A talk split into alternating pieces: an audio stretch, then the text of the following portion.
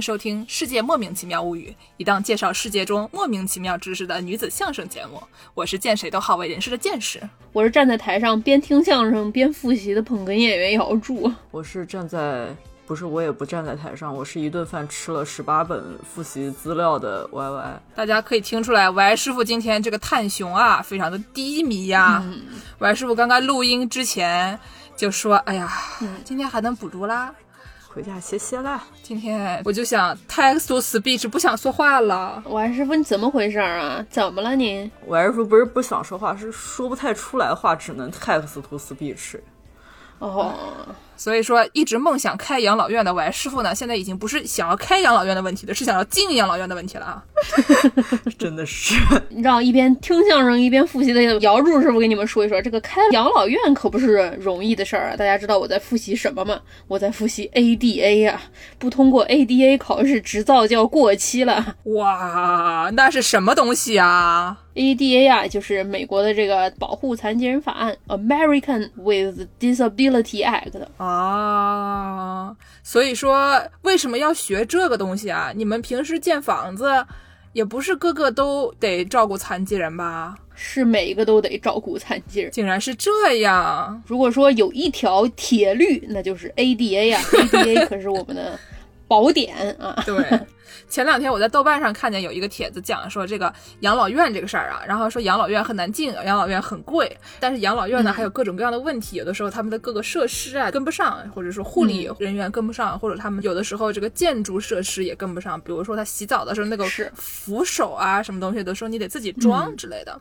然后呢，我就想到以前我有一个朋友得了重病，然后就必须得坐轮椅，当时他这个要租房子啊，推轮椅啊，有各种各样的困难，比如说这个小区他可。可能不愿意租给你，是因为他觉得你是一个病人，他可以歧视你。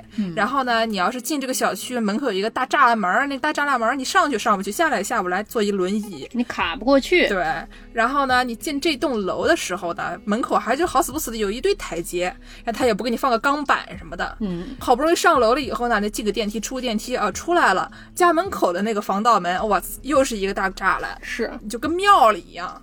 完了以后，你进了厕所，你说说你这个厕所你怎么上厕所？你从轮椅上下来，那个大小也对不上。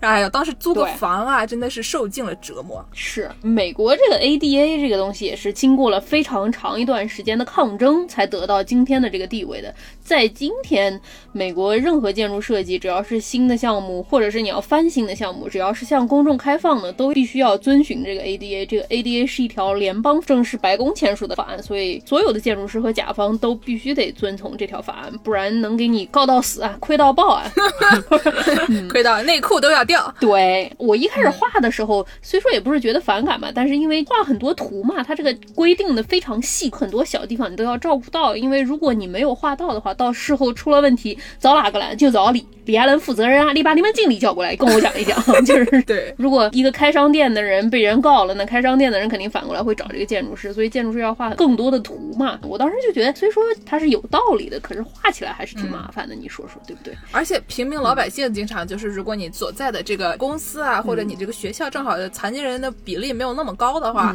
经常你就想说。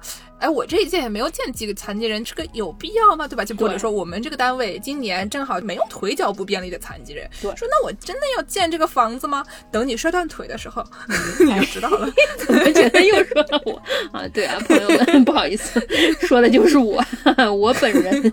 你本人干什么了呀？给大家说说。在三四年前吧，大概二零。二零一七年的第一场雪，对，二零一七年左右啊，不小心这个摔断了一条腿。当时啊，我给我爸打电话，我爸是一名医生，然后呢，我就拍了一个片子发给了我爸。我前段时间看到网上一条段子是这样的，说什么妈，你给我发多少红包啊？他妈说，我给你发点钱吧，九万啊。然后他说，妈，你怎么只给我打了二百？妈说，给你二百不错了，二筒。这个事儿大家都以为是一个网络的段子，但这个事儿，我当时这个脚踝骨折了之后，在美国拍了片子，用。微信传给了我爸，我爸就给我打来了电话。我说：“爸，你看这个片子怎么样啊？”我爸说：“没事，断的嘞，就痛。”我说：“爸，那没事啊，那是要做手术吗？”我爸说：“手术当然要做了，我喷，我喷，我喷，不要动，不要动啊，拿过来我喷。”我说：“那这做手术要打钢钉还是要打钢板？”我爸说：“这小手术没得关系，我一天可以做十台，钢钉钢板当然都要打了。”哎，八万，八万，八万。就是这样的一个场景重现。他是滑滑板，嗯哎，助攻他就滑滑板，大家想象一下啊，然后就摔断了腿。都没有腿的人摔断了脚，朋友们，这个事儿合理吗？然后这个小手术，脚踝三根骨头全断了，小手术一天可以做十台，又要打钢筋，又要打钢板。打完之后有一个什么问题呢？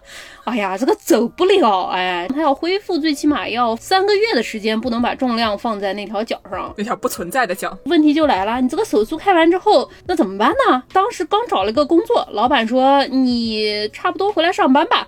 我想说这要上班这个事儿该怎么办呢？喝酒呢，啊，于是呢，就先去租赁轮椅店，租了一一把轮椅，就每天推着轮椅上班。不是你光推轮椅，还是你坐在轮椅推着轮椅？我坐着轮椅推着轮椅啊，好嘞，他也不能站着推轮椅啊。我也不能专门雇一个人来公司推轮椅推我去上厕所啊，这个事儿对不对？场面一度非常尴尬。对啊，所以说我当时就推着轮椅就去上班了。我当时工作的这个办公室在二楼，然后每天啊要坐着电梯上二楼去上班，这才意识到以前画的那些 ADA 的图啊，朋友们都是多么的有效啊，都是血泪史啊。是比如说啊，这个推着轮椅不容易啊，这个地面的斜度 ADA 是有规定的，不能倾斜超过多少。对，比如说你要是上坡，它要是太斜了，嗯你咚一下就翻过去了，翻过去了以后，你后脑勺着地可能会死掉的。我昨天在豆瓣上发了那条，说我朋友就租房很困难的，然后有好多好多人转发，其中就有一个人说他就是这样坐着轮椅，然后上一个斜坡，然后那个坡的高度就不符合规定，他就摔下去了，对然后摔了就流鼻血，流了一晚上，听着非常恐怖。是非常恐怖。我说的都不是上坡下坡，上坡下坡当然 ADA 也有具体规定了，但是就平地上，为了让雨水可以流进下水道里嘛，所以说任何地方的平地它都有一定的斜度嘛，它那个斜度你也不能超过多少。比如说它不是前后斜的，它有可能左右斜，那你想直线走的时候，它往右斜，你就这个轮椅一直往右偏，一直往右偏，第一个路口右拐，第二个路口再右拐，第三个路口再右拐，你就回来了啊。经常在超市的时候，那四个轮子啊、不一样高，或者你东西一边放的多，然后你的购物车就一直往冰柜那边靠拢，一直往冰柜那边靠拢。跟你一起去的人说：“你那么想买牛奶吗？你去买就是了。对对对，就是这么个概念。还有剑师刚才说的这个平地上，如果你有个坎儿啊，作为一名做了一个小小的手术，一天能做十台的手术的人，平地上如果有个坎儿，那个骨头断了，你坐那儿颠一下脚还是很痛的呀。嗯，所以说 ADA 它就有规定，比如说你要过门框，地上这个凸起最多能有多少，超过了多少你就得有斜坡了，没有斜坡你这个地上是不能随便有凸起的。像剑师刚才说的那个小区大门有一道铁杠，你得卡过去，还得男左女右的这种事儿是不可以的，绝对不可以的啊。对，然后它这个除了大家都知道这种公共场合的推着轮椅能不能走，ADA 还有很多很细的规定，当时都不觉得有特别大的用处，但是真的坐上轮椅之后就觉得这些都是非常有用处的。比如说它所有台面，然后墙上比如说有个开关儿，那这个台面不能超过多少公分，因为不然你坐在轮椅上你就伸手够不到嘛。对，还有这个柜面是让你坐的，那你下面必须得留出空间，让坐着轮椅的腿和脚，它包括脚趾，它都会空出一块儿，要求地面上多少空出六英寸，等于说你坐那儿脚就能伸进去嘛，不然你靠近一个直角的一条柜面的话，那你的脚尖儿碰到了柜壁，你手还够不着前面的台面顶上，这样就是非常的细，包括什么电梯里的按钮要有多高。电梯里按钮这个真的是有的时候你进一个楼，然后你会发现那个写着残疾人的那一个，它一定是有一排横的，在那个你腰的那个位置的。对你就想象一下，如果柯南来了这栋楼，他也能摁到这个按钮。对对，真的是成为了残疾人才觉得这些是非常的有用啊。对。嗯那其实呢，成为残疾人这个事儿，嗯我们在中国可能生存环境也不是那么的方便，很多嗯残疾人也不是很方便出门，嗯所以大家可能见不到那么多残疾人。殊不知，嗯其实你成为残疾人这个事情也没有那么难。比如说像刚才助攻说的一样啊，一不小心玩个滑板，哎，扑通一下摔了，断一根腿啊，然后就临时成为了残疾人。很多人经常就不小心成为残疾人，你有，我有，他有，大家都有啊。对啊，毕竟你看，每三个人中间都有一个人成为 你这个概率不能能这么算。不能胡说呀你。反正我也不是博士，这科学取样法哈学的不是很好啊。是说到这个残疾人呢，以前有一些科学家们啊，他们为科学献身，也经常一不小心当过一下残疾人。比如呢，比如说这个牛顿啊，被苹果砸傻了吗？不是怎么说话呢？是牛顿当年啊，为了研究这个行星的运行，嗯，就抬头看太阳。哎哎，你妈跟你讲过，说你不能盯着太阳看不？不要直视阳光。对哎，盯着太阳看会瞎的。然后呢，牛顿他那个一六几几年的时候，他也不知道，哎，对吧？那个时候他妈妈也没有跟他讲，他也没有那个软盘，可以把软盘里面的那个东西给测出来，然后对着看太阳。我跟你说，我们听众可能都不知道什么是三点五英寸软盘，哎、肯定不知道啊。韩服是 A 的那个，牛顿当时就也不知道，然后他就裸眼看太阳，哎，嗯看完以后就瞎了，瞎了一段时间。裸眼看太阳，你说会临时性失明，你不会永久性失明，嗯所以他下了一段时间以后，他又好了。同样干过一样的蠢事的人呢，还有这个伽利略，哎，神探伽利略。就那个在玻璃上写数学公式的那个哥们儿是吧？哎，对，就是那哥们儿，就是那个真正的那个历史上科学家伽利略，也是就盯着太阳看，然后试图想发明这个日心说，结果看着看着他眼睛也瞎了啊。我就看看我们是不是在伪造他转。你也看不出来。所以说，就是这个临时性的成为残疾人，嗯或者说其实有一些小的事情，比如说你色弱呀、色盲啊，或者说你带助听器啊这些事情，其实它对你的生活影响并没有那么的大，相比于比如说你什么小儿麻痹啊之类那些比较嗯重大的身体残疾来说，但是它其实确确实实对人的这个生活也是产生影响的。而且古时候啊，不光是这种真的动作有些障碍，你长得丑哎，也可以说是残疾。所以给我们讲一讲，为什么长得丑也是残疾呢？是，就是说以前这个古希腊的时候，他们就特别喜欢追求这个人体的美。你想以前这个古希腊的啊雕塑，不都是那种整的一个个的，看起来特别像选美冠军一样的那种长相，非常漂亮。比如说那个扔铁饼的那个大哥啊，那个雕塑特别有名。对，那个东西在纳粹德国也被认为就是美的象征啊，他们特别崇拜这个东西。好像希特勒还专门去购买了一个那个雕像的复制品，就跑去意大利买了一个。然后呢，这个古希腊的时候，他们追求这个美啊，是为什么呢？为什么呢？不是说他们那个时候像特朗普一样就喜欢这个 Miss America 啊，胸大屁股大的女的啊，或者有八块腹肌的男的有特别的追求什么的，主要是因为他们那个时候词汇匮乏，嗯，不像现在你说你学个英语啊，学个 GRE 词汇，翻一个红宝书，然后就背的头都昏了。从算盘开始背，背了三年，背到了 abandon。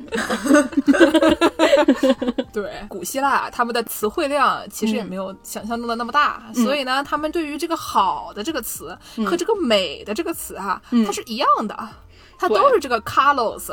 嗯，就 Carlos 呢，经常你翻那古文里面，他就会用这个 Carlos 同时形容一个人长得好看和他的品德高尚，这两个词经常是混用，并且同时表示两个意思。所以你长得好看的人，你才能品德高尚；你品德高尚的人才能长得好看，是一个套套逻辑的概念。对。然后呢，他们以前古希腊的贵族啊，嗯就是他们以前都是贵族统治一个国家，底下没有投票权的就是妇女和奴隶。对啊，所谓的古希腊民主啊，其实只有他们那个上层男性才民主。是一小撮人的民主。嗯对，这一小撮人呢，他们觉得自己很棒棒啊，对吧？然后所以呢，他就管自己叫这个 Carlos Cagathos。嗯这个 Carlos 呢是这个美，嗯啊 Gathos 呢是这个主要用来形容高的品质高尚的一个词。嗯然后他把这个两个词混在一起，意思就是说他们是又漂亮哎又道德品质高尚的一群人。这个词就相当于就是他们希腊绅士的化身，嗯，然后就觉得自己特别棒棒，你们没有成为统治阶级，不是因为别的问题，只是因为你们没有像我一样又美又品德高尚。不是这话是人话吗？小心这段被截出去。那我姚柱当之无愧。我们可是被宇宙模特公司钦点的美少女。就是啊啊，行吧，啊，对，所以这个古希腊人呢，他们不是很确定这个高尚的品德到底能不能和你的相貌分开。对他们那个时候人也觉得我长得漂亮，肯定是因为神眷顾我。所以说，那你要是长得不好，或者是你身体有一些残疾，那一定是因为你自己有问题。所以说，神才给你一个这样的身体。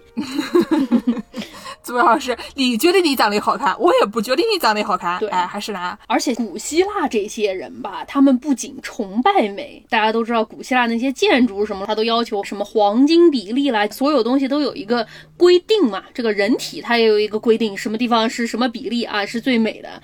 他不仅有这些近乎变态的追求，他们还有各种各样的选美大赛。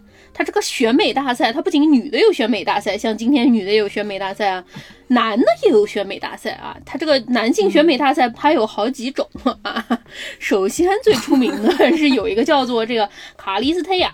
是一个男性比美大赛，这个男性比美大赛是比大家要健壮，大家要美丽，它是一个非常解构的比法，compartmentalized 的比法，什么意思呢？就是大家比了之后比部分，然后呢，冠军你要是到处都很美的话，我就给你一个花环；如果说你哪里美啊，我就给你在哪里扎一个蝴蝶结。你比如说你哪个人的小腿特别的健壮，我就给你在小腿上面扎一个蝴蝶结啊；你的手臂非常美，我在你手臂上面扎一个蝴蝶结。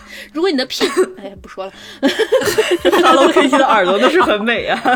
对对对对对。然后不仅有普通男性比美大赛，还有专门给老年男性的比美大赛。哦，这不就是那个微博上上海爷叔 fashion 杂志专门就拍摄各种打扮的非常的时尚的上海爷叔，我觉得很不错啊。就是这样的，值得夸赞啊。叫 Stylos Foro，在老年男性选美大赛中赢的人可以去这个泛雅典娜节上面手持橄榄枝入场。然后说到这个泛雅典娜节啊，还有一个著名的男性团体选美节，所以他们选出来了以后就可以进入杰尼斯是吗？出道了这个，对对对，他是当时希腊的各个部落，大家派一个选美团来参加这个选美节，不能个人参加，叫做 Uandria。这个选美节非常的受人民群众的喜爱啊，人民群众一年要办好几回这个选美节。不仅四年一次的泛雅典娜节要办啊，这个忒修斯节也办。不仅雅典办，有一个罗德岛，我们罗德岛，罗德岛有一个宙斯节，他也办。大家还记得宙斯是星期几吗？考一记得了吧？宙斯是星期四啊。嗯，对。然后呢？在泛雅典娜节有 Andrea 这个男性团体选美比赛 是最盛大的啊。如果你在别的选美比赛一般赢了，就送你点什么香料啊，或者送你点装扮的花朵啊，对吧？给你扎个蝴蝶结啊。但这个泛雅典娜的有 Andrea 选美冠军可以送你们一头公牛，厉不厉害？怪怪。然后你就把他带到那个华尔街。还有一个叫做 UXIA，是男性个人健美比赛。它不仅比强比壮，它还比什么呢？比你的线条优不优雅，比你这个身体对不对称啊？你有没有好看的色泽、健康的体态？对不对称可还行。说，我觉得你这个人呢，整体都挺漂亮，但你尿尿的时候呢，会有点歪啊。啊，对，就是这个意思啊。所以说就能看出来，当时这个希腊人对这个人体的这种所谓的美啊、标准啊，是非常病态的追求的啊。嗯，大家都知道，西方的很多思想文化就从古希腊或者（括弧）自称从古希腊传下来的。这种对人体什么完美啊、什么道德的追求，相当于就为日后很多对残疾人的歧视打下了一个思想基础。嗯嗯嗯，之前的节目里面讲过，说德国人他们一直是一个。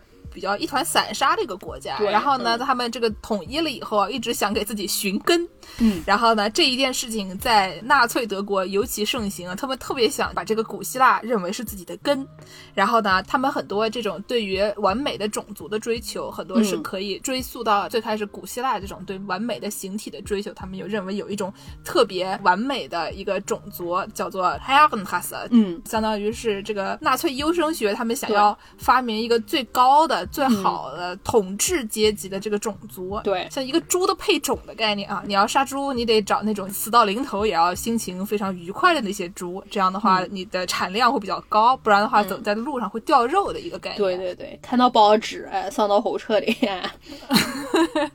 对，然后呢？所以他们在优生学方面啊，对于自己的民众的控制也非常的呃，怎么说？非常擅长严苛吧？对，二战期间呢，他们就有一个臭名昭著的一种行动，叫做 T 四。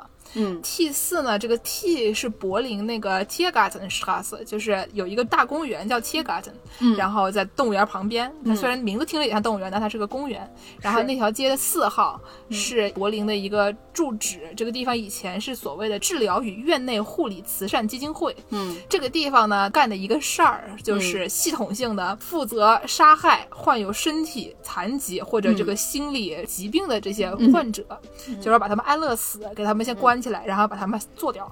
哎呦，纳粹德国嘛，非常恐怖。他们在这个官方阶段说是有七万多人被杀，然后呢，在德国和奥地利本来官方的这个阶段之后，还一直要把这些患者、这些身体有残疾的人或者心理有残疾的人，给他们关到集中营里面，或者就把他们就杀掉。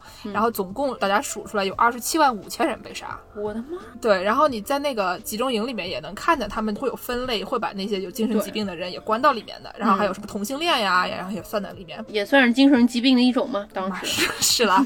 我们一般大家想象中说这个集中营主要是关他们认为种族不符合要求的人的，但是他其实还有很多他自己的种族，但是还是不符合你的要求啊，长得不够美的人也给他关起来要杀掉的，就还是卡洛斯卡卡索斯那一套嘛，对吧？我们统治阶级必须得是长得美（括弧自封 ），道德高尚（括弧还是自封）的人，自己给自己戴蝴蝶结。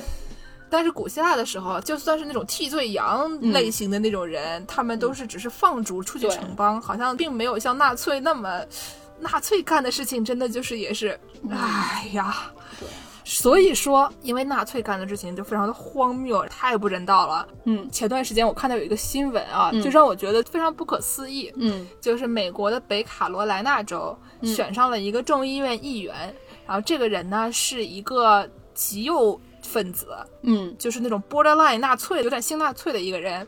这个人他曾经去专门参观希特勒当年的 bunker，就他最后躲起来的那个地方，就是希特勒的这个老家去朝圣的。但这个人呢，他是一个残疾人，他是一个坐轮椅的，之前遇到了车祸，所以他终身残疾，不能站起来的一个人。嗯嗯。然后这个人就去，就。他是出于一种上帝巡礼的一种心态去看的，还是说是铭记历史的心态啊？他是出于圣经巡礼，就是因为他的政治倾向是一个新纳粹的政治倾向，所以就是说，你知不知道，你要是生活在纳粹时代，你就直接进了毒气室啊，朋友，都活不下来呀！哎呦，啊。哎，刚才竟然说这个古希腊的人对残疾人并没有这么残忍，但是古罗马人啊，在这方面就更加激进一些了。古罗马，特别是在斯巴达时期，当时他们的这个儿童不像中国古代说父为子纲嘛，斯巴达时期所有的儿童都属于国家的财产，父母对儿童没有所谓的所有权。斯巴达时期也是对这个身体的这个完整非常的讲究啊，因为当时之前见识说这个卡洛斯卡卡托斯，当时斯巴达。有有一个军团说他们很善战，就管他们叫卡洛斯。所以在斯巴达时期就有一个法律规定，生下了残疾的儿童就必须被抛弃。我想请问一下，扔哪儿？就是可回收垃圾，属于。还是不，这个发言很危险啊！就经常有一些妇女同志开玩笑说，他们的丈夫在家里面啊，也不做家务，每天就在沙发上滚来滚去，袜子扔的到处都是，想要把他们的丈夫作为这个所大公咪，作为这个可回收垃圾扔到外面去。儿童这样说不太好吧？嗯，儿童这个啊，但是渣男这个话，我们必须要引用一下我们最喜欢这个瞎看电影的一句话：再忙再累，别忘了垃圾分类啊！法律规定这个残疾儿童要扔出去，这个事情比较过分啊！啊，但是这个也是被驱逐城邦，还是说要把他就杀死？不是，就是把婴儿给遗弃在城外的露天环境下。你说他不是直接处死，但其实也就是直接处死了，对吧？对对，我知道。嗯。然后在拉丁语里面就有一个词，就叫 monstrum。它这个词儿的意思是因为神不满意而造成的身体缺憾，然后后来就引申就发展成英语中的这个 monster 啊怪兽啊什么，但是实际上最早就是用来形容残疾人的。而且其实他所谓的残疾，那个时候它的定义比较模糊，就是你长得不太好看的，哎，都算是残疾。嗯，鼻子长得大一点啊，嘴巴长得小一点啊，什么的都不行。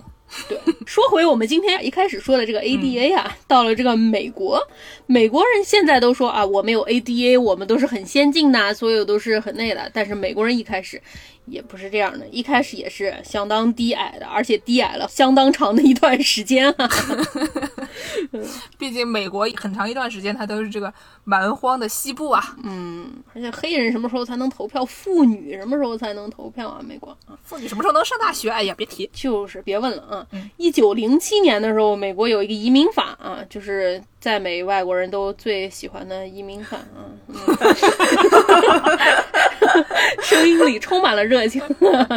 有一条移民法是说， people found by an examining surgeon to be mentally or physically defective, Defect affecting their ability to earn a living, were not permitted to enter the country, often even with family members. 啊。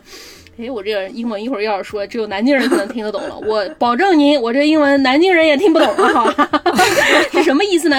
就是说，如果说他指派的医生来认定，认为你这个人不管是精神上的残疾也好，身体上的残疾也好，只要你。到美国来，你不能自己打工，你不能赚钱，哪怕配偶签证，我跟着我丈夫来，我丈夫很能赚钱也不行。或者是比如说你把你的年迈的、身体残疾的老母亲带过来，也是不可以的。而且它这个用词啊，用的这个 defective 也是挺意思，就是说你哪里坏了，伪劣，哎，假冒伪劣的那种概念。对啊就基本上你买了一个东西，它如果是 defect 啊，你可以退货的那种。一般大家现在就是只有讲货品才用这个词。对啊，你把你们那经理叫过来，我来跟他谈一谈。Karen 警告啊，所以说你就想说，这个当时鼓吹的所谓的美国梦啊，所有人来到美国都可以挣上钱，过上美国梦这个事儿。那是你选中的人进来，你认为可以的人进来，才能有这样的这。是也是一个选美啊，Miss America 的概念，对吧？对啊，这是一九零七年，稍微再往前倒一点儿，一八六五年的时候，南北战争之后经济萧条嘛，当时内战刚结束，然后就有很多残疾的退伍老兵，他们退伍了之后，经济也不好，工作本身就不好找，然后再加上你在战争中受了伤，成为了残疾人，工作就更没有办法找了，所以说就有很多这种残疾退伍老兵只能在街头乞讨流浪。为了让这些人不要在街头乞讨流浪啊，美国的这些市政府的人可是下了狠手啊。在一八六七年，旧金山是第一个推出了所谓的管制街头乞丐的法律。他这个法律里面他说，任何患病、身心障碍或者畸形的人，以任何方式将自己暴露在公众面前，从而成为不雅或令人作呕的物体，都不可以出现在公共场合。令人作呕的物体是什么呀？那如果按照这种法律的话，那我不喜欢那些长得不是很好看的，但是上电视的男演员，是不是也是违法的呢？对啊。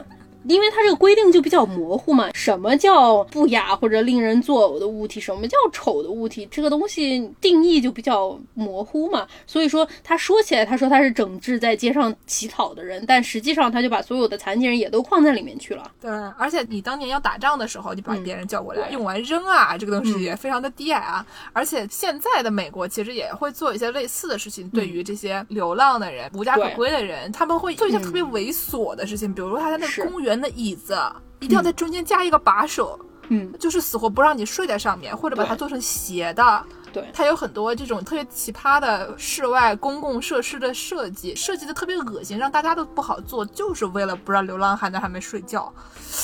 后来像什么芝加哥啊啊，芝加哥啊，啊，芝加哥啊，新奥尔良啊、波特兰啊、丹佛啊这些城市相继都推出了这种市政法案，这一系列在后来就被大家统一称为丑陋法。阿格里了。长得丑的人不让上街，哎，有的时候我真的觉得啊，咱们国家的这个综艺节目里面可以考虑实施一下，不能这么说。长得什么样都行吧，但是行为丑陋的人，我建议大家还是不要上街了啊。某一些朋友们啊，上街对别人口吐不雅，对妇女同志进行骚扰的那些人，我建议你们被列为丑陋法。哎，对，之前我们刚才古希腊人说什么来着？那些道德品质低下的人，哎，怎么说呢？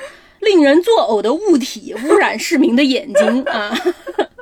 然后刚才说了这个丑陋法，芝加哥特别过分。芝加哥说，残疾人上街要被罚一元，当时的一美元相当于现在的二十美元，这样说要被罚一到二十美元不等的罚款。哇塞，然后当时推行芝加哥的这个丑陋法的市政府官员 James Peavy 接受芝加哥论坛时报采访的时候还说。啊，我认为你们向乞丐施舍等同于向人群里开枪。你听听这话说的，我建议你被新丑陋法管制，不要出门了啊！太低矮，已经不是出啊门的问题了吧？嗯我建议你对自己进行施舍啊，对自己开枪。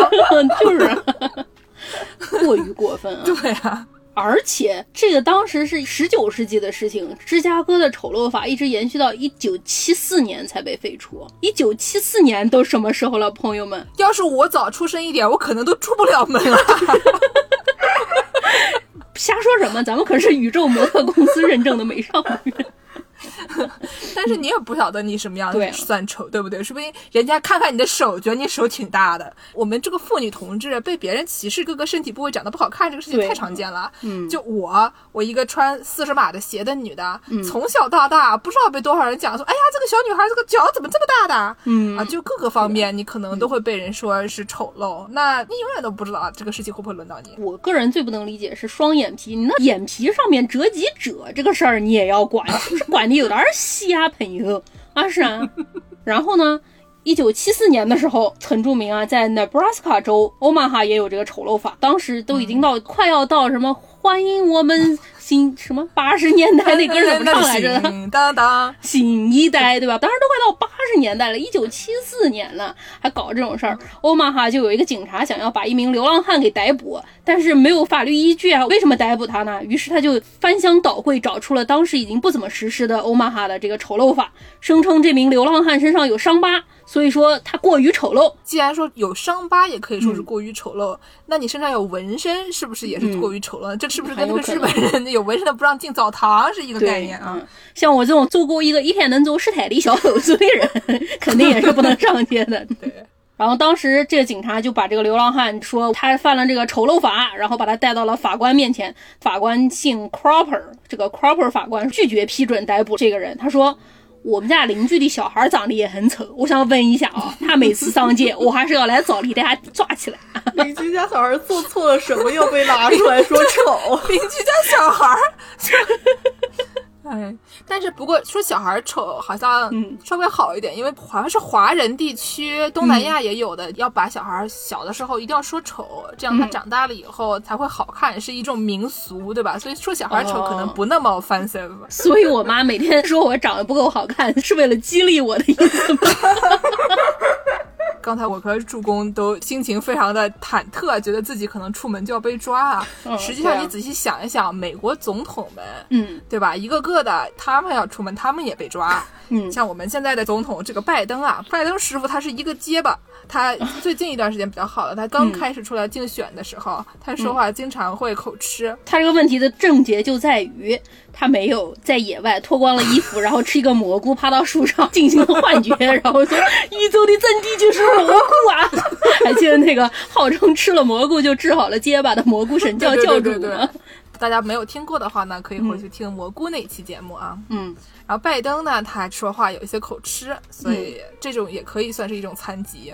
对，然后这嗯克林顿呢，他有一个耳朵不是很好使，他要戴助听对器。听障，听力障碍。然后呢，这个艾森豪威尔呢，他有这个学习障碍。嗯，学习障碍是什么概念呢？就是你的智力啊，有一些小小的瑕 不是的，别胡说。学习障碍就是，像我觉得我就肯定是有的。我小时候整天被人说你多动症嘛，多动症，对。就是各个方面，你不能像别的小孩一样专心致志的一直学习这种东西，它其实都是人称说是一种智力障碍，哎，简称智障。但其实它并不是这样。学习障碍它还包括什么？就是有的小孩读书就是读不懂，实际上是有阅读障碍，是一种大脑的状况，它不代表他笨，他可能就是得换一种教育的方式才对。你可能把课文念给他听，他就能听懂了。嗯，是啊我刚刚想说的意思，就是说很多时候啊，大人喜欢骂别人，说一个小孩子、他可能有一些学习障碍，你说他是智障，实际上你看看人家智障都当总统了，这个东西没有什么问题的，对吧？就是，嗯 我跟你说，有多少智障是总统的啊？嗯杰弗逊他也有学习障碍，嗯，乔治华盛顿他也有学习障碍，这个伍德罗威尔逊。也是的啊，你说说看，有这么多智障都能当总统，你说你的小孩，你说有些多动症或者有一些这些学习障碍，他是问题吗？他不一定是问题的，朋友们啊。对啊，就其实说有这些障碍，只是说我们对于教育的概念过于的限定了，只有这一小撮人他们能满足提供的这个教育，所以他们在学校里面能成绩比较好。另外一小撮孩子他不符合你提供的这个教育，所以他上你这个学学不好，这个事情那是你的问题，不是他的问题。嗯。然后呢，这个罗斯福师傅，罗斯福是不他是要坐轮椅的，他就是有小儿麻痹。但是我们大家不知道，很多时候，因为他经常是自己独立站立，然后呢也不怎么拄拐杖，因为罗斯福那个时候可能因为有大萧条等等的问题，然后为了要振兴美国人民的自信，他嗯。可能不是特别想把自己的残疾在大家面前展示出来。然后呢，James Madison 有这个癫痫，嗯。啊，林肯啊有这个抑郁啊，有一些精神相关的症状，反正就是大家多多少少都有点病。你说当总统这个事情对吧，这么难啊，对吧？当上了都七十岁了，稍微有一些听障啊什么的，都也非常正常。所以就是说，这个残疾你觉得好像没有，你一看美国总统有这么多残疾，你就知道其实你身边应该有很多很多人都多多少少有一些三个人里面就一个。三个人有一个。特别是开头歪师傅说这个养老院的问题，啊你现在没有残疾，很可能是你现在还没有残疾，不是不到，时候未到。说的都是什么？什么呀？所以为了将来的这个时候呢，我们现在要做好准备啊。对啊，说回这个丑陋法，这个丑陋法这个历史实际上被很多人都给掩盖了，就不提这个事儿。但是呢，后来七几年的时候，美国搞这个民权运动嘛，搞得很厉害，残疾人也是其中的一部分。所以说有一个很著名的，自己好像也是手臂有一些残疾的一名大壮，叫做 Robert Bergdorf。他七五年的时候和他太太叫 Marcia 共同撰写了一篇著名的论文，给大家挖一挖这个丑陋法史。他们有没有做成播客啊？叫做《世界莫名其妙物语》，专门给人倒回去看看这些对古代的法律啊。七五年可能没有这么多的这个技术手段。后来呢，八七年的时候，Robert 就带头起草了我们一开始说的这个美国 ADA 法案 （Americans with Disability Act）。啊，就这个法案啊，让美国的建筑师少了多少头发啊，造成了多少秃头？你说说这个事情怪谁啊？是一个非常重要的一个法案。嗯，所以说，首先先说一下这个 ADA 定义吧，什么叫残疾人？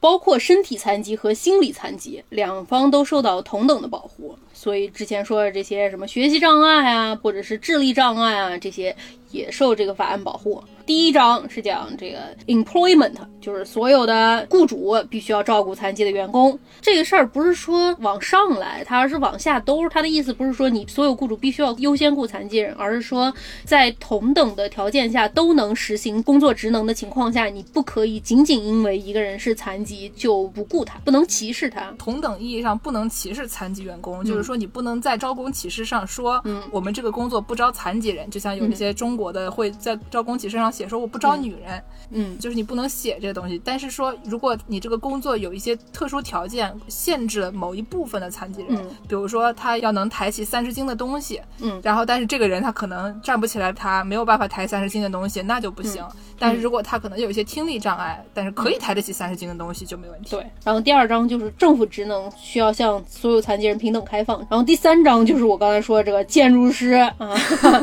抓破头皮的这一条，所有社会公共区域向残疾人平等开放。它有一个专门的 housing 啊，住宅是分开来的嘛，因为这个 ADA 是基本上不管住宅。是，如果你是家里一个独栋，那就没有关系。你要是自己盖自己的房子，搞一根钢管，哎，我就不爬楼梯，我爬绳索上去，跨钢管下来，你要能办得到，这个事儿是没人管你的。对自己家后院里面做的那个木屋啊，什么树屋那种东嗯西，你想怎么搞怎么搞，没有关系。对你家如果说想要搞一个那个门槛，你说我就是信这个门槛会把邪气逮到外头去，我要搞一个一米五的门槛啊，男左女右，女的必须要用右脚卡进来，一米五卡不进来就不要进来，也是可以的啊。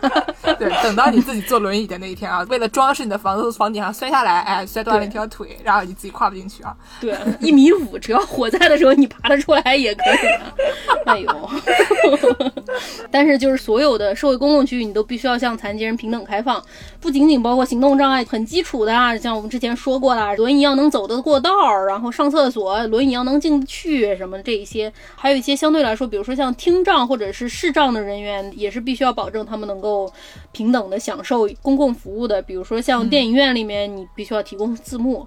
包括电视上也是要有人说话，你就必须得提供字幕。而且刚才我们说的那个进电梯，如果它是一个残疾人可以用的电梯的话，你进去不光是你能摁得到，柯南也能摁得到，而且你摁了以后他会说话，他摁了以后他会说三楼，嗯，对就是不是所有的电梯他都一定会要做这一件事情，然后确保那些有视力障碍的人，要不能摸到，要不会说话。对对对，包括电影院也要保证你有视障的人也可以看得了电影。对，有一些选择排片。对对对，会有同步，有一个人在旁边给你描述画面上在做什么。电影院你推个轮椅去看电影，哎，这个事情我也干过的，有专门 让轮椅停的这个地方，然后必须设计的时候要保证前排的座椅不能过高，让保证坐在轮椅上的人也能看见屏幕。我想问一下，你的轮椅能升降吗？你能不能把自己升得特别高？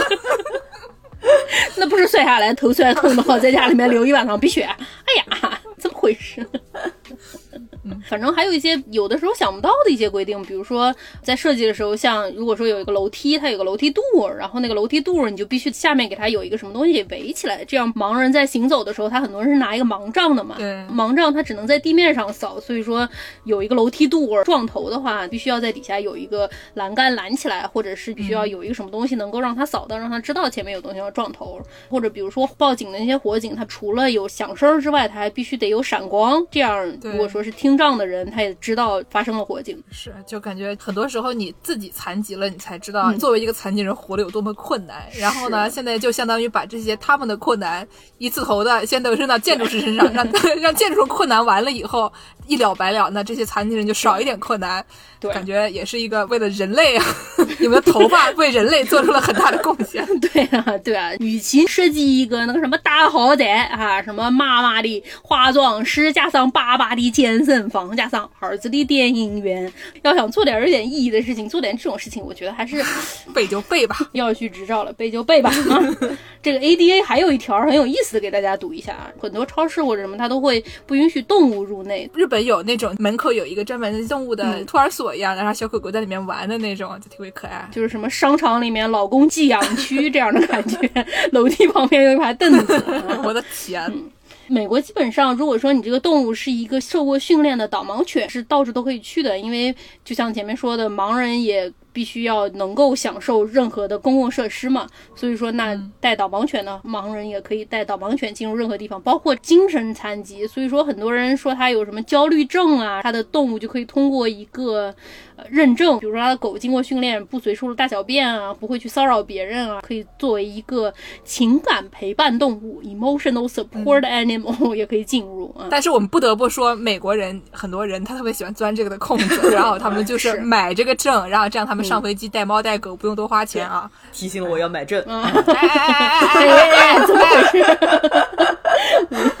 然后呢，这个 ADA 在二零一零年的时候，它有一版新版嘛，因为它最早的那版是。九一年出来的，然后二零二一年它又重新更新了一次。这二零二一年的更新，他说啊，这个公共区域尽可能的支持这个导盲的动物，服务性动物，其中包括导盲矮脚马，miniature horse，迷你马，不是啊，马也行啊，对。再过几年，我能带我自己的猪去吗？我估计也是可以，但马可能需要特殊的这个 accommodation，因为你想狗能进去的地方，这个马它不见得能进得去。哎，李小丹，是的呀，轮椅能进的地方，这马也不见得能进得去。然后我就去搜了一下，我说这个矮脚马怎么还能当服务动物呢？于是我就搜到了一个这个美国矮脚马导盲协会啊，然后他就鼓吹这个导盲马比导盲犬要好很多啊。这个导盲马它好在哪儿呢？首先，它比导盲犬比起来，它活得长。活得久，导盲犬一般活个十年、十五年的就会去世了，但是这个矮脚马可以活三十五年，所以说能够陪伴时间更长。他是讲说那些焦虑症的那些人，他可能要焦虑三十五年的意思吗？这这个，但实际上视障盲人想要得到一只导盲犬，并不是那么容易嘛，因为每年通过导盲犬训练 program 的这种导盲犬也不是很多，排队排挺久才能得到一只，只能服务你十几年就去世了，再等下一只可能就相对来说。比较麻烦嘛，那倒也是。得到一只导盲马，你就可以导盲三十五年，非常的优秀啊。然后这导盲马还有什么好处呢？导盲马它站地稳，什么意思呢？就是如果你是一个盲人，然后你走在路上，万一被绊了一下，快要倒了，你可以扶住你的马。如果是一名狗，你是不是就办不到这一点了呢？非常有道理。还可以驮东西当一个驴使，对对对对对，我整天就希望蒸饭可以自己背包，把他自己的水什么玩意儿拿着，重死我了。其实如果我养的是一只马，就没有这种担心了。刚才我们录音之前，蒸饭躺在地上睡觉，然后助攻就跑过去摸蒸饭，说：“你能当一名导盲马吗？当时还很单纯的我不知道助攻这句话里的深意啊。对啊。导盲马就是好啊！我看了这个美国导盲马协会，我现在已经被安利成功了。真犯的人生大危机。然后导盲马还有什么好呢？这个矮脚马它不掉毛，导盲犬很多是大金毛啊！大家见过大金毛的朋友们应该知道，这个拉布拉多大金毛啊，行走的蒲公英，每年能掉出两条拉布拉多大金毛的毛。说到拉布拉多，我就想到有人说去专门去货拉拉问货拉拉拉布拉拉布拉多啊，对，货拉拉拉布拉拉布拉多取决于你们。的拉布拉多拉的多不多 啊？对对对对对。然后最后一条说道妈妈好在哪儿？说这个马它一般比狗要内向。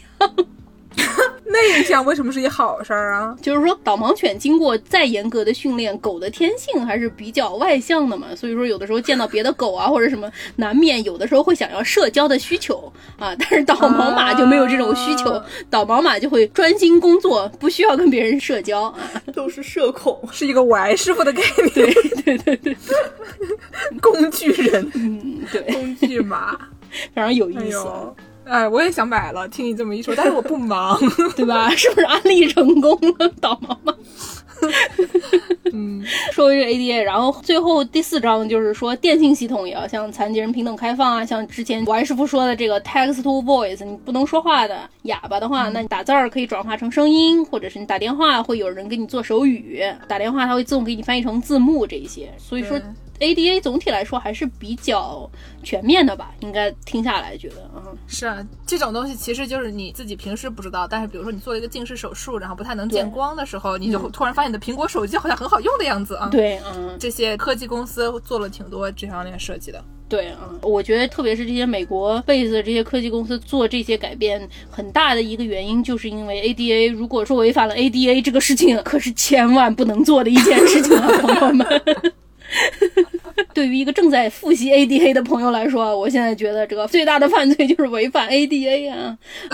ADA 有一个什么特点呢？一般比如说像什么地方地滑，除非发生事故，你是可以去跟人家提出整改意见的。ADA 是没有整改期的。如果你发现了他有违反 ADA 的地方，你就可以直接告，告赢就可以拿钱，太爽了。而且有那种律师是职业诉讼 ADA 的，可以把这个事儿当成全职的职业来做的啊。送棍呐！二零零四年有一个哥们儿，有一个记者去采访他，发现他几个月之内。被全费城各个商家 traumatize，因为你要是想要告 ADA，你就必须得说他对我造成了伤害。我作为一名残疾人，我受到了精神上的创伤。他说我这几个月我被创伤了三十几次了，已经。他就进去看，比如说厕所那个把手之间，比如说他要隔五英尺，然后进去一看，发现他四英尺十一英寸点五。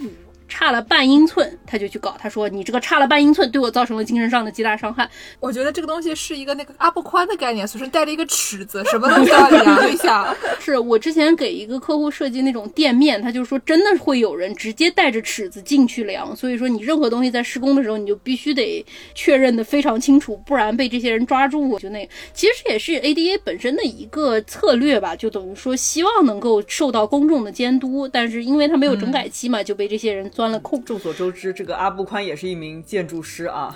啊，对，阿布宽也是名建筑师。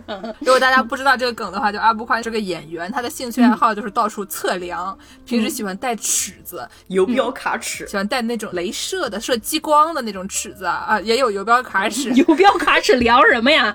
量那个松针有没有放大一百万倍啊？是不是？苍蝇那个远处的是不是个苍蝇？你这么说，我觉得他可能不带游标卡尺，但他喜欢带那个激光笔。然后就没事就量各种乱七八糟的东西。除了阿布宽以外，还有什么人就喜欢搞这些东西呢？我来给你们讲一讲我的快乐老家德国。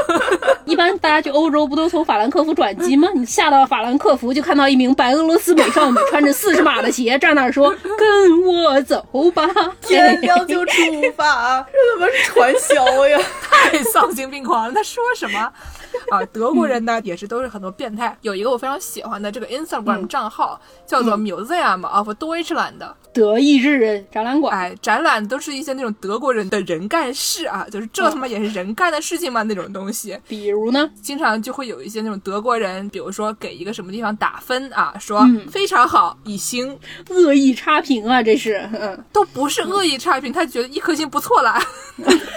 可以的。它是一个 Asian parent 的概念，是不是？对对对对对，中国爸妈啊，永远不夸你，就是不差吧？啊一般吧，还可以啊。嗯嗯嗯，然后呢，有一个一星是什么样子的？有一个人他去了一个麦当劳，嗯他去了一个麦当劳以后呢，在底下就写评论说啊，这个地方不错啊，工作人员很友善，食品也很佳，但是他打了一星。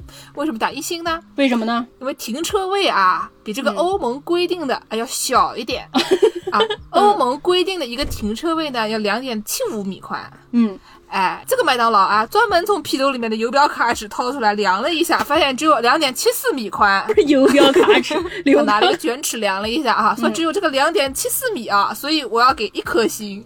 怪，要求非常的严格。我感觉如果是两点七三米的话，他可能就给两颗星，给他补上。像他这种情况，在美国就可以得到一笔大笔的赔偿金啊！然后 ADA 还被人钻什么样的空子啊？这个行为就非常的低矮了，朋友们，我们要批判他。大家可能在网络上也听说啊，美国有很多这个疫情期间不愿意戴口罩的人。店员说：“这位小姐，不好意思，这个您这个口罩不戴不能进来。”他就说。我不管的，我就有身体状况的，我不戴口罩，我马上呼吸不过来了。你这是歧视我，我是残疾人啊！你赶紧把你的经理叫过来，我要跟你的经理谈一谈。我的妈呀，这个苏北老太啊 这个苏北凯伦啊啊，不要随随便便的把我们的苏北人安排成一个比较低矮的人。啊，这种凯伦啊，我的个老妈妈，这种人是不行的啊！你说是你出门都不戴口罩，这个东西用我们青年老师的话来讲，叫做愤海狂驱啊！对啊，而且 ADA 其实是没有这样的规定的，虽说是要支持所有的残疾人享受公共设施啊，先实际上来说，如果真的有呼吸问题的人，一般都会更加注意，因为对于新冠疫情来说，你有呼吸问题，等于说是更加脆弱人群嘛，对吧？一般大家都是很注意的。这种不戴着口罩跑出来跟人家强词夺理要见经理的，肯定只能叫 Karen 了。你要是在古希腊的话，肯定身上一个蝴蝶结都没有扔到城外去啊！啊！那最后呢，给大家说一个关于残疾人的笑话。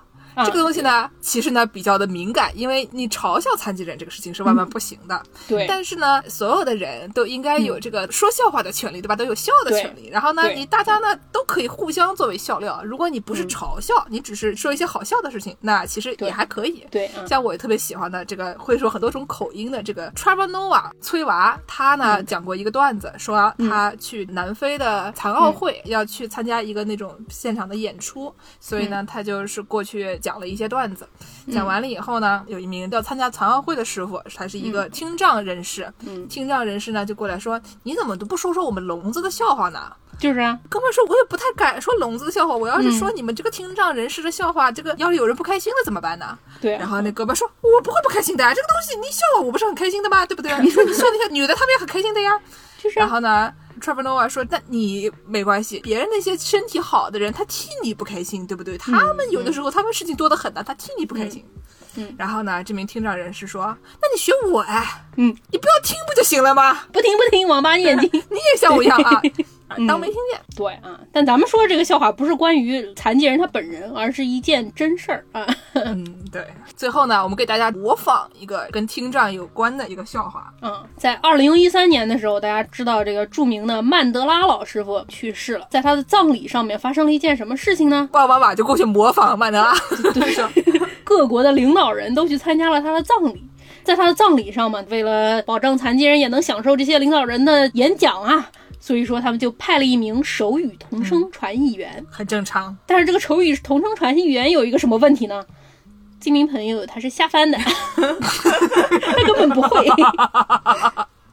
这个事儿当年是一个非常著名的笑料啊，他就只有两三句话翻来倒去，然后别的都是 gibberish，都是胡说的，不是个话，我的天呐，特别明显。嗯，我们给大家表演学一学吧，这个段子。好好好好好，既然我们是一个音频节目，对吧？不是一个视频节目，而且手语我们也是真的不会，所以我们就让剑师用语言的方式来表达一下这个人当时他说的是什么样的翻译吧，就当是一个普通的翻译员啊。就假装这是我会的第六国语言啊，没有的啊，没有这种事情啊，我第五国也不会啊。嗯，我现在来表演领导了啊！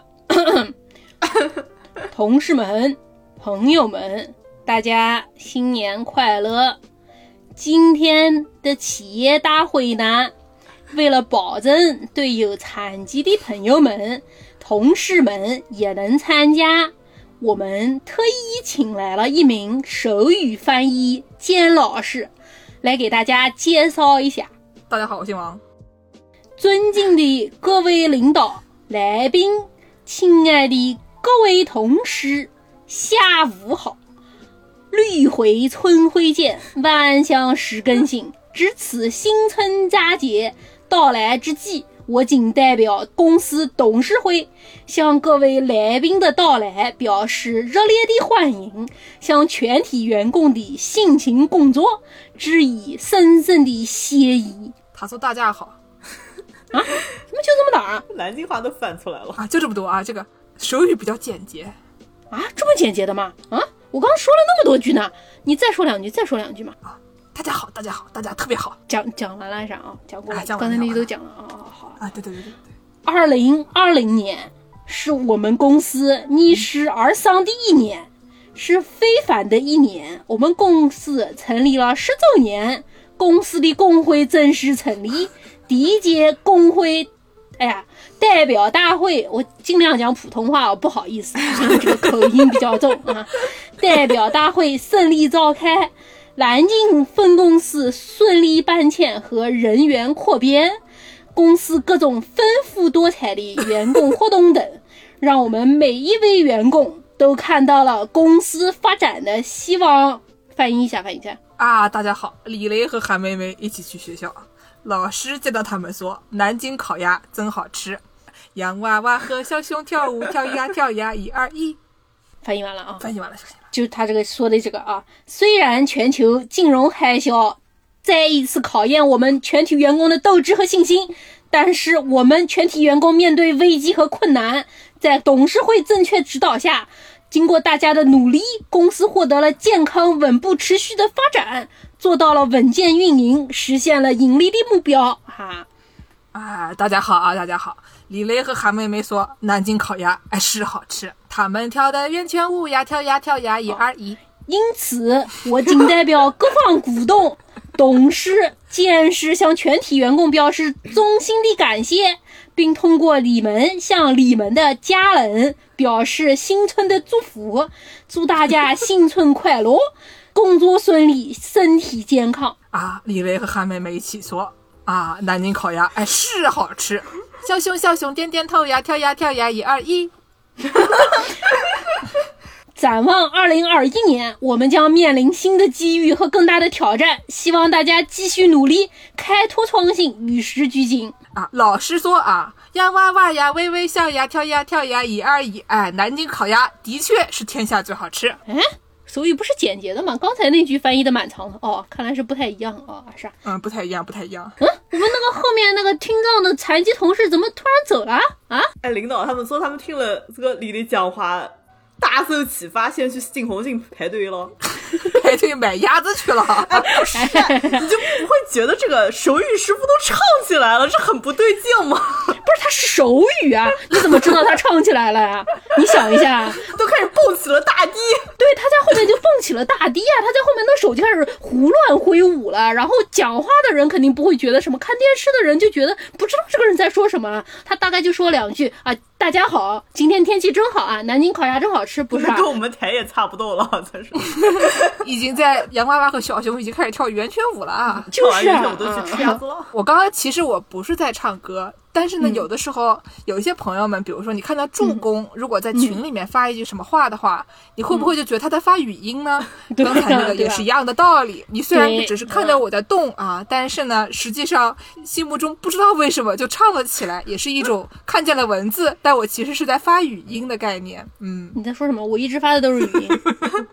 行啊，那我们今天差不多就给大家说到这里啊，感谢收听啊本期《世界莫名其妙物语》。您可以在微信公众号、微博、豆瓣搜索“世界莫名其妙物语”，关注我们。我呢，见识呢会不定期的分享更多毫无必要的冷知识。也可以在公众号和爱发电平台给我们打赏啊，给助攻的导盲马和歪歪的猫买口粮。见识很快也要有导盲马了啊！Y Y 的这个情感支持动物 （emotional support animal） 啊，买口粮。这这也马上要买上了。这个事情，这个事情太低矮了，不能这个样子的啊！我我不买导盲马，我买普通马。